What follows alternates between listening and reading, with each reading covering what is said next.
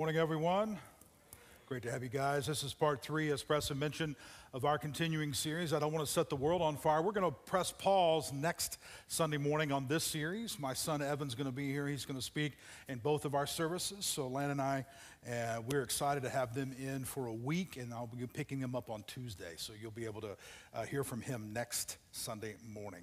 Lana, my wife, and I purchased our current home in 2005. It was our first home purchase. For many years prior, we lived in church provided homes, so we didn't own many pieces of furniture or appliances.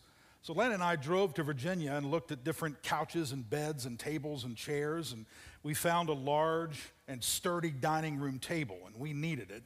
We had three kids, and we wanted to provide a place where all five of us could sit down at one time, plus, if they brought any of their friends over, or we had family members uh, visiting with us, we could all sit down and enjoy a meal together. Soon the table was delivered, and I positioned it and pushed up the chairs around it, and I thought, this looks really good. We were proud of it. Little did I know the table would rarely be used for large gatherings of families and friends. Instead, it became the catch all for our three kids. Their book bags and science projects and manicures and painting school supplies and clothes, and in between all of that, we would move things and fold things and position things and have a meal. Eventually, the table got nicks and bangs and scratches and stains. I became upset when Ashlyn or Cameron would spill makeup or nail polish on it, or when Evan would throw his book bag on it after school and it would scratch the surface. I wasn't always kind when they messed it up. You know, I wanted to protect my investment. I wanted to keep it nice and shiny. Needless to say, we had a few raised voices and energetic discussions about the table. About a year ago, the house was quiet.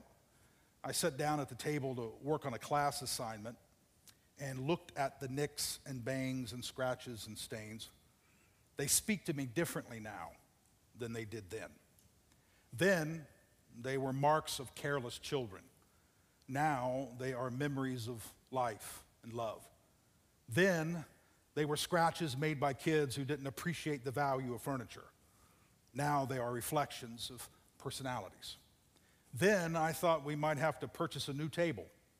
Now I wouldn't trade it for anything.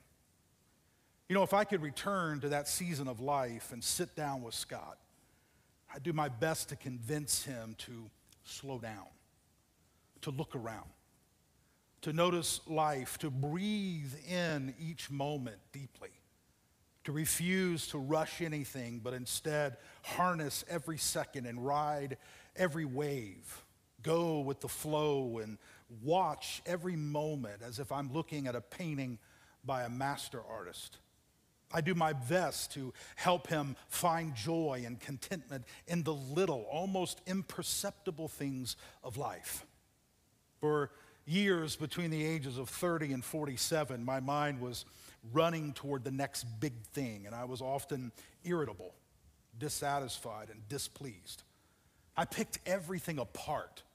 I was critical, temperamental, emotional, and although I was surrounded by people who loved me, I seldom felt accepted. And I could provide many reasons as to how I became that way. And here's one, and trust me, this is only one of many reasons. I bought into the myth of more is better. Faster is more fun, and success equals significance. And hey, rest when you're dead, and there's no better time than the present. And don't get me wrong, I mean, laziness isn't godly, and, and success requires hard work. So I'm not talking about refusing to set goals or uh, push yourself or achieve greatness. I'm talking about what John Ortberg refers to as hurry sickness. I'm talking about what I refer to as success syndrome. I'm talking about being in a constant time traveler state of mind, always living in tomorrow about being more concerned about what's out there rather than what's in here, who's for me rather than who's around me. You see, when you're more interested with impressing strangers than impacting family. Aren't you tired of running and spinning and, and investing energy in things that don't last? Maybe not. I mean, maybe, maybe you haven't lived long enough. Maybe you haven't made poor decisions because you were too busy to be present for your family. Maybe you figured it out. I hope so. But as transparently as I know how to say it, I today long for simplicity and quietness and slowness and depth and authenticity and honesty. I'd much rather gather with you around a table than stare at you from a stage. Brendon Burchard describes how many of us feel. He writes, We have stopped sensing the stillness, the stunning fullness and beauty and divine perfection of the moment. Most barrel through life unaware of their senses and surroundings, deaf and blind to the magic of this very moment. We are not supposed to miss it all, this life, but we do. All frazzled, stressed, and stripped. So many moments blurred by speed and worry and panic, all stacking onto hectic days, all creating the catastrophe of an unexperienced, joyless, joyous life. Because of my many years of need for speed, I miss countless opportunities to enjoy life, to enjoy friends and family and quietness and reflection. I regret I regret giving into the hurry sickness and the success syndrome floating around everywhere. I regret defining people as being in the way of my life rather than seeing people as being the heart, beauty of my life. I missed so much because I was chasing so much. Listen carefully. Something is never more important than someone. Something is never more important than someone. Never. Many of you are familiar with the story of the Good Samaritan written for us, presented to us in Luke 10. If you've been a part of Forest Park for a number of years, you've probably heard me refer to this story many times. I've walked through it, I've taught through it. Some of you are not familiar with the story, or you need a little refresher. So let's take a look at it. I'm simply going to read the story, no comments. I'm just going to read the story. This is not the heart of the message, it's just part of it. But I want you to see something very interesting in this story. Luke chapter 10, Jesus tells the story. He says, A man went down from Jerusalem to Jericho he encountered thieves who stripped him naked, beat him up, and left him near death. Now, it just so happened that a priest was also going down the same road. When he saw the injured man, he crossed over to the other side of the road and went on his way. Likewise, a Levite came by that spot, saw the injured man, and crossed over to the other side of the road and went on his way. A Samaritan who was on a journey came to where the man was, but when he saw him, he was moved with compassion. The Samaritan went to him and bandaged his wounds, tending them with oil and wine. Then he placed the wounded man on his own donkey, took him to an inn, and took care of him. The next day, he took two full days' worth of wages and gave them to the innkeeper. He said, Take care of him, and when I return, I will pay you back for any additional costs. Jesus then asks, What do you think? Which one of these three was a neighbor to the man who encountered thieves. Then the legal expert said, the one who demonstrated mercy toward him, Jesus told him, Go and do likewise. Most of us, especially if you consider yourself a Christian or a decent human being, when you encounter a story like this, read this story, you would probably say, How sad these religious people walk by this man and refuse to help him. I, I, think I would stop and help the poor man if I could. And I, I think you would be right to say that. I think you would help the poor man if you could. But that's the caveat if you could, isn't it? That's the dilemma, the challenge, the catch 22. I would help if I could. Let's think through that, okay? What do you mean by if I could? What do you think most people mean by if they could? Now let's remove the obvious challenges. Safety. Let's not make this story too, too, too far fetched. Let's kind of bring it home. So let, don't think about this story like you're by yourself in the middle of the night in an unknown area where crime is rampant. And you would say, well, I wouldn't stop then. Well, we understand that. Let, let's kind of move that out of the way. It's, don't think of the story like you're in a hurricane or a blizzard and you have no coat and you're alone with your two month old baby.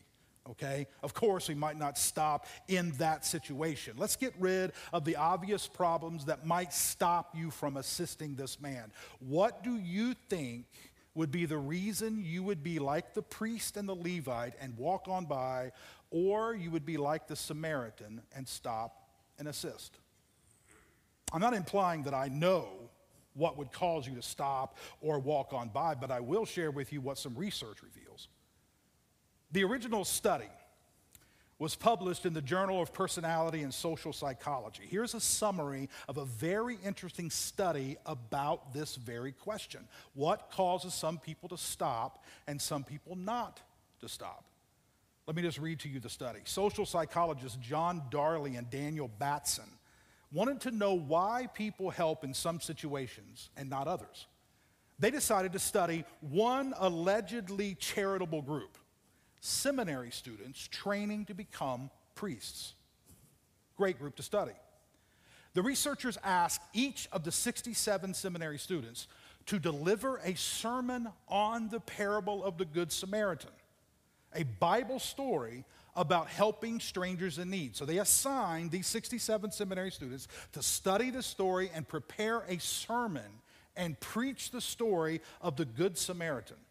The researchers then randomly assigned the students to one of two groups. In the first group, they told them, Oh, you need to hurry across campus. They're waiting for you to preach your sermon. You better get a move on. To the other group, they told them it'll be a few minutes before they're ready for you, but you might want to go ahead and head on over. Each student walked alone to the building where they were going to deliver the sermon. On the way, the student encountered a man slumped in a doorway with his eyes closed, coughing and moaning, clearly in distress. From afar, researchers watched to see what the seminary students would do. Would the seminary students stop to help the stranger in need on their way to preach a sermon about helping strangers in need. Darley and Batson found that only 10% of the seminary students in the hurried group, you better hurry up and get across campus, they're waiting on you, only 10% of them stopped to help the man. In comparison, 63% of the participants in the unhurried group stopped. In other words, being in a hurry can lead even a seminary student with the Good Samaritan on his mind to ignore a person in distress. The writer of the article says this When pressed for time, people must choose between helping and meeting other goals. But when people are not hurried, they can pursue multiple goals. In other words, in order of importance. In addition, people with time to spare can broaden their attention and notice more details about their environment. So here's the conclusion from my perspective if you had the time to help, you would help. If you had no time, you wouldn't help. We like to think it's more complicated. Some people are more compassionate. Some people are not as compassionate. I think I'm more compassionate than the average person. Study shows if you live your life in a hurry, you probably would walk on by. If you have more time to give, you probably would stop. You see, when I'm in a hurry, I miss what's most important. This click. when I'm in a hurry, I miss what's most important. I don't see anywhere within the gospel writings where Jesus was in a hurry. He appears calm, calculated, thoughtful, and deliberate. He never appears rushed or frayed because he couldn't get everything done in time. Even when people needed his attention, he doesn't appear to be in a hurry to meet their need. In fact, there are times when I'm reading the Gospels, I think he should have been in a hurry. For instance, when his friend Lazarus was sick and word was delivered to Jesus that he needed to come and heal him, Jesus delayed his journey and Lazarus died. Then Jesus arrived. I don't know why Jesus didn't rush. I'm not sure why he waited in that particular, re, uh, uh, particular situation, but I do know this he never hurried. There is not one verse or story or even a hint that Jesus ran to do something or had to apologize because he didn't get somewhere in time. Peace and calmness and serenity marked the life of Jesus. The insightful philosopher and professor Dallas Willard was asked, What one word would he use to describe Jesus? He answered, Relaxed. And I think that is why he was able to meet the needs of so many people. He walked slowly through the crowds. He listened to stories. He looked people in the eye. He cared because he was involved. Now, there are many reasons Jesus was unhurried. I don't presume to know a fraction of why, but I'm confident of one reason he never hurried. Pastor and author Lance Witt tells of a pastor friend of his who was diagnosed with a precancerous tumor. It was serious enough that his colon was removed and he went through a few months of treatment. It was a defining moment in this pastor's life, and as a result, he was forced to take a leave of absence. When it was time for him to return to ministry, Lance and his friend went to lunch together, and Lance said he was anxious to ask his friend a question. So, after catching up and chit chatting for a while, Lance finally said, So, you just went through a life changing event, and you've had a lot of time to think and reflect. So, what did God show you during your time away? And with no hesitation whatsoever, his pastor friend fired back Hurry destroys relationships. I want you to think about that for a moment. Let that sink in. Hurry destroys relationships. Jesus refused to be in a hurry because hurry destroys relationships. You can't communicate when you're in a hurry. You can't relax when you're in a hurry. You can't provide quality time in a hurry. It's easy to be irritable and impatient when you're in a hurry, and it is difficult to be intimate with anyone in a hurry. Love and hurry incompatible. Oil and water. And Jesus knew this. It's why Jesus never rushed. He never blew people off. There is no recording of Jesus ever saying, well, well, I can't help you right now. I don't have time. In fact, one time the disciples tried to shrug off a group of children because they thought Jesus was too busy or he was too important to be bothered by kids, and Jesus actually rebuked them for it. Mark 10, people were bringing children to Jesus so that Jesus would bless them. But the disciples scolded them, scolded the children.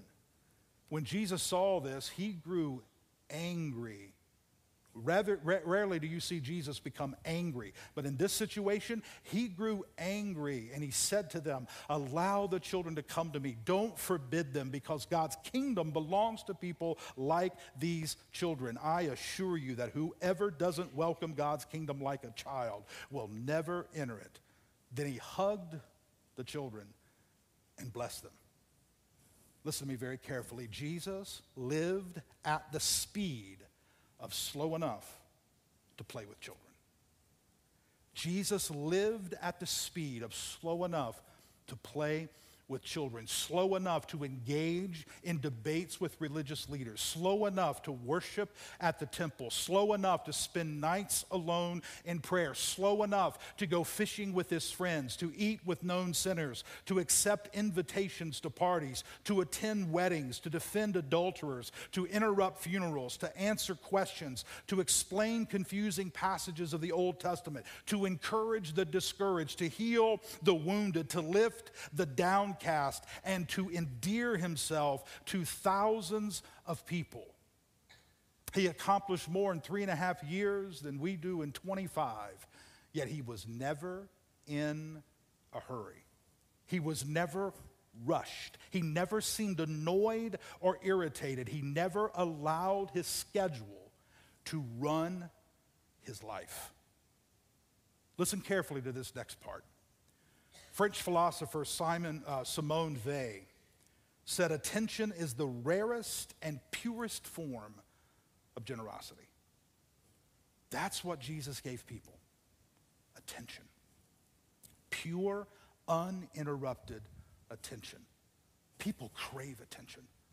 Someone who sees them, really sees where they are, hears their heart, identifies with them, feels with them. People don't want money or ideas or advice as much as they want attention. And we do not give people nearly enough attention. We give advice. We give advice by the truckloads. We laugh at their jokes, we nod in agreement, but we rarely give attention. To give attention is to be fully present, 100% there in the moment, looking them in the eye, feeling as they feel, hearing their story. To give attention, we enter into the other person's world. We feel what they feel, care about what they care about, experience life within their skin. We don't do this because giving attention requires skill. And most of us don't know how to give attention because most of us were never taught. Instead, we were taught life is about us, our success, our name, our income, our family, our comfort. We were taught that the only way to make it in this life is to outwork and outplay and outpace the guy beside us. Because if he gets ahead of us, he'll get there before we do. He'll get what we want. So we got to go faster than him. We've got to beat him down, move him out of the way. There is only one person to get first place, and it's going to be me. There's only so much of the pie to go around, and I'm going to get my piece of the pie first. So we grow up in a world that values hurry We've been told over and over again successful people are busy people. Busy people get things done. If you're not busy, you're lazy, and as a result, we do not know how to sit quietly. We are addicted to constant noise, activity, buzzes in the background of our lives indefinitely. We just don't know how to give attention to others because we were never taught how. Giving attention also is expensive. To give someone attention requires time and emotion. Two indulgences we rarely have enough to spare. Attention demands sitting with people, feeling with people, crying with people, laughing with people, listening, learning, and most of all, suffering with people. How can we do that when we barely have enough time to eat? Look at your calendar. Look at your schedule. Look at your to do list. Where is there time to sit with hurting people? Where is there time for someone who needs your undivided attention? Now, we're going to get a little tight in here, okay? If you're anything like me, you hear a message like this, here's what you would say, because I've said it a hundred other times. You know, you're right. I am a little too busy. I need to slow down. And I want to, but I'm not sure how. Maybe after this season, I'll figure out a way. If I can just get through this project, if I can just get through the winter, if I can just get through the summer, if I can just get through the fall, if I can just get through this part of my life, then I will slow down. No, you won't. No, you won't. You will not slow down, and I'll tell you how I know. You've said this before, and you didn't slow down. In fact, you've said it to yourself over and over and over again. In fact, you've made New Year's resolutions. This year, I'm going to slow down. This year, I'm going to be more about my family. This year, I'm going to invest in my marriage. This year, I'm going to spend more time with my kids. This year, we're going to sit around the table and eat together. And you haven't done it yet. You don't know any other way. You see, you've developed a habit of busyness. You don't know any other way to live. The other reason I know you won't is because you enjoy being busy. You act like you don't, but you do. Busyness brings you a sense of pleasure and fulfillment and satisfaction and a sense of accomplishment. If this were not true, you would not be so busy. You see, on the whole, we humans do not do what makes us healthy. That is a myth. We do not do what makes us healthy, we do what makes us happy. And staying busy brings a sense of pleasure and happiness to us. If it didn't, we would have stopped yesterday. So if you want to change, you can't merely tweak your schedule.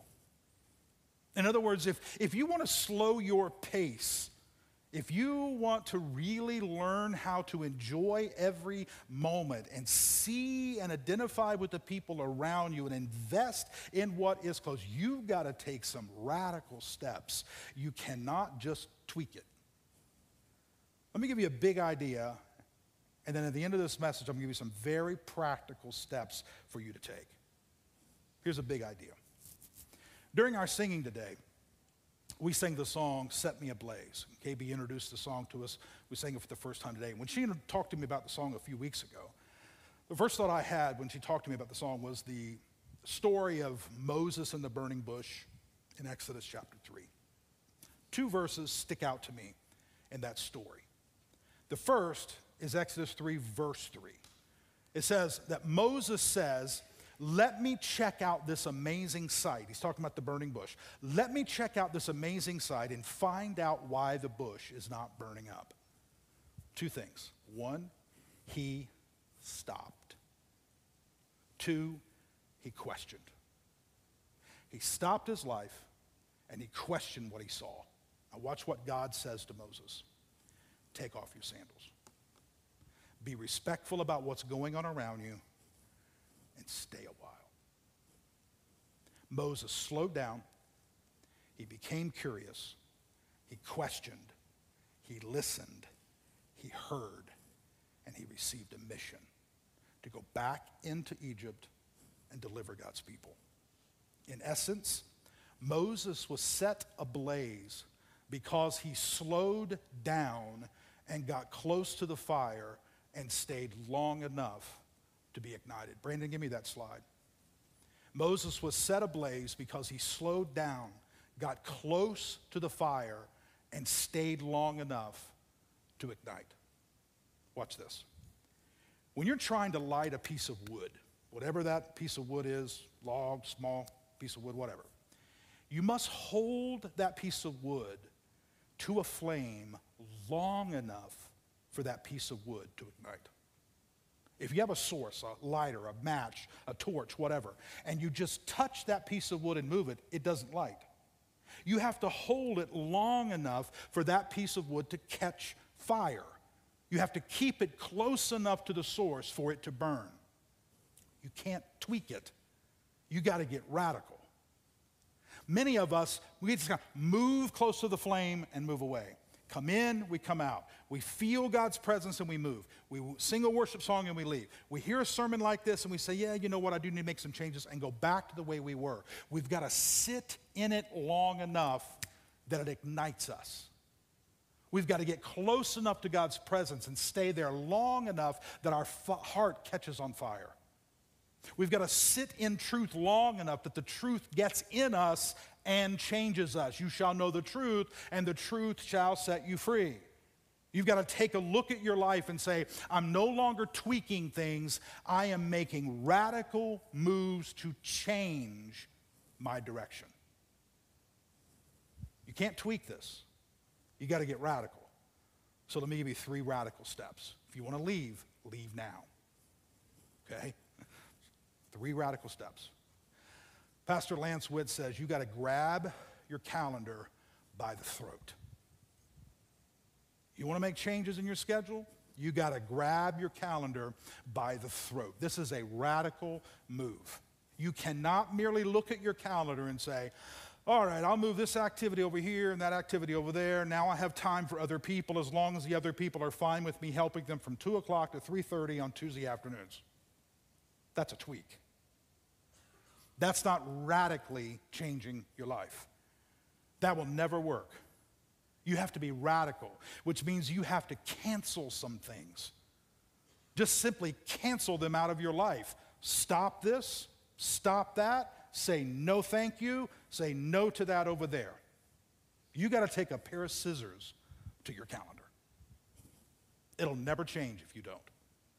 Think about this. You would never leave your wallet on a table and say to the public as they pass by, hey, take out whatever you want, and whatever's left, I'll give to my family. But that's exactly what we do with our calendar. Hey, fill it up.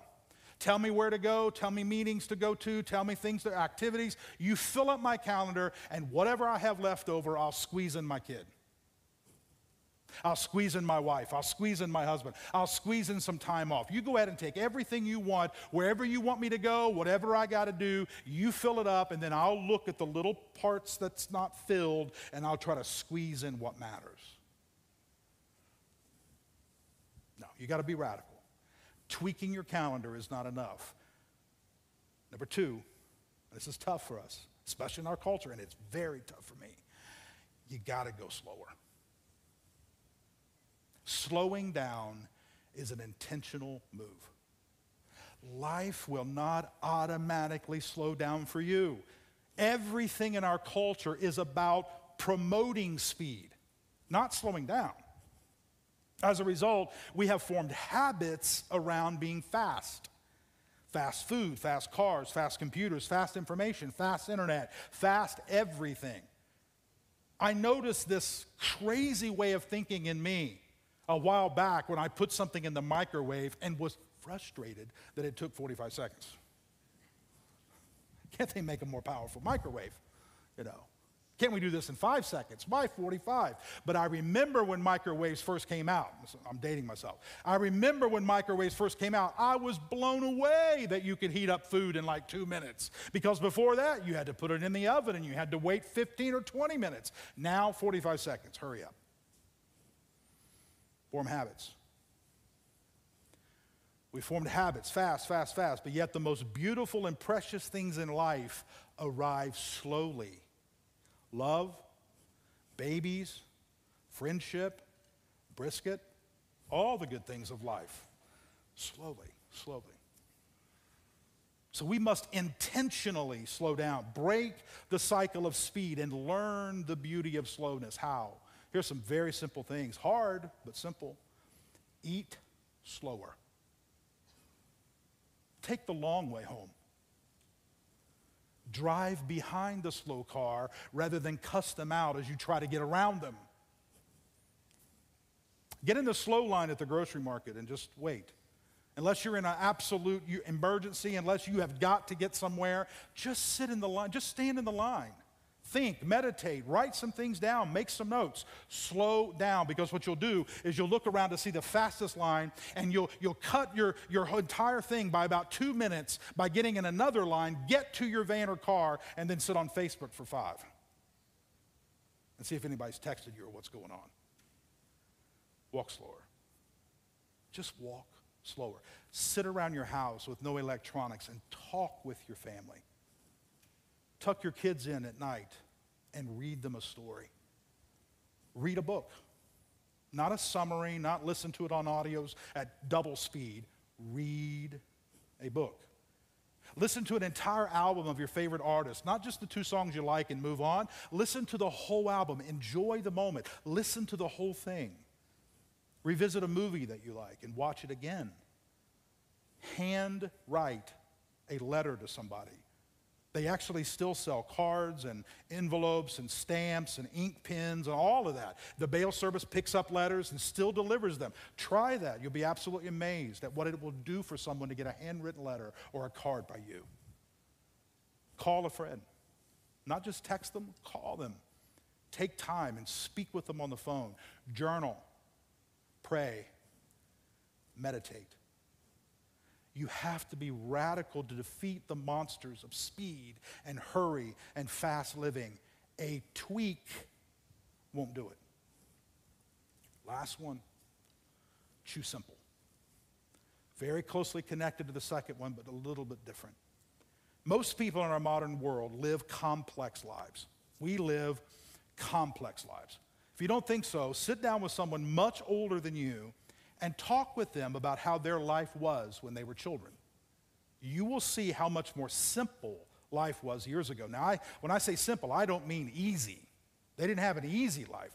Your grandparents did not have it easy. Your parents, for many of you, did not have it easy. Their life was anything but easy, but it was simple. It was less complex, less layered. Because everything is available today 24 7 at the push of a button, we are more confused about what we want today than ever before. There is less clarity, less confidence, less certainty. Everything is questioned, everything is suspect, and that creates anxiety. More choices do not make people happier. In fact, research shows more choices create less satisfaction within people. Why? Because we live in a constant state of paralysis by analysis. We have so many choices, so many opinions, so many variations, so many options, we're not sure anymore. Whatever we pick, we then wonder, did I pick the right thing? Maybe I should have got the other one. Maybe I should have got that. We see somebody on Facebook who chose something else and they seem happier than we do. And we're like, well, why didn't I pick what they got? We live in a constant state of uncertainty. We rarely know anything for sure. We merely accept what is, but we hardly ever say, I did good or I made the right choice, I'm pleased with the outcome. Folks, nobody's going to change that for you, and our world isn't changing. You're the masters of your own calendar in your world. You got to slow it down. No one will slow it down for you. You want to be different? Change it. How? Two quick thoughts. Go deep rather than wide. Get a few good books and read them five times. Instead of reading 30 books, read one over and over again. Get everything you can out of it. Go deep rather than wide. Get a few movies and watch them again and again. Get a few friends and invest all you have in just one or two friends. Keep a simple menu. Read a chapter of the Bible every week. Rather than trying to read a lot, read one chapter a week.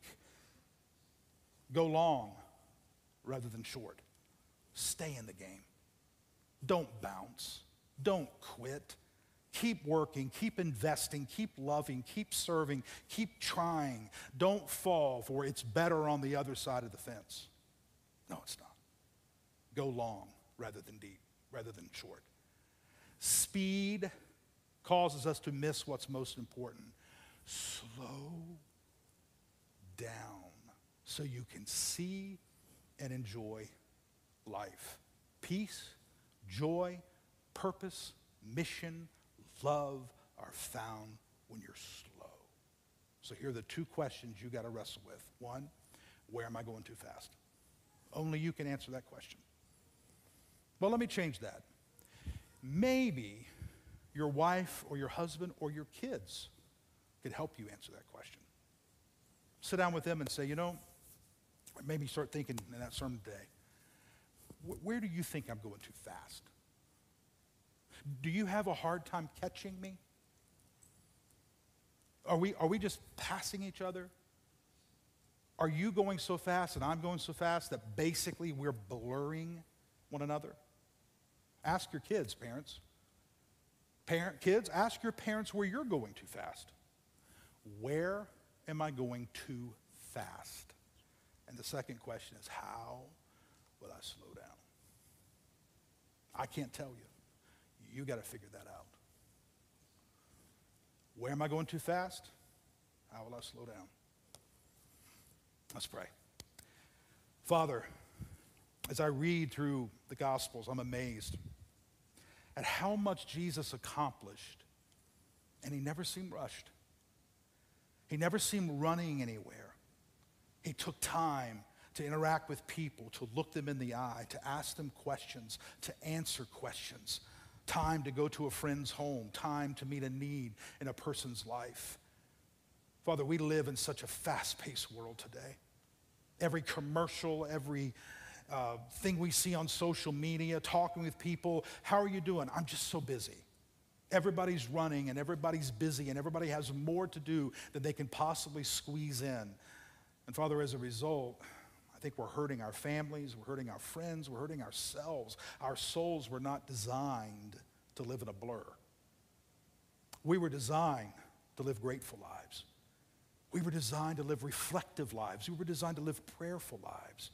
We were designed to live in healthy relationships, and relationships cannot form in a hurry. So, Father, I pray that you will speak into our lives and you will point out some things, some areas where we need to we need to take some radical moves. Slow our parents down so they can enjoy their children. Slow, slow husbands and wives down so they can build their relationships. Slow us down so we can love our neighbors and love our friends and be the kind of people you've designed us to be.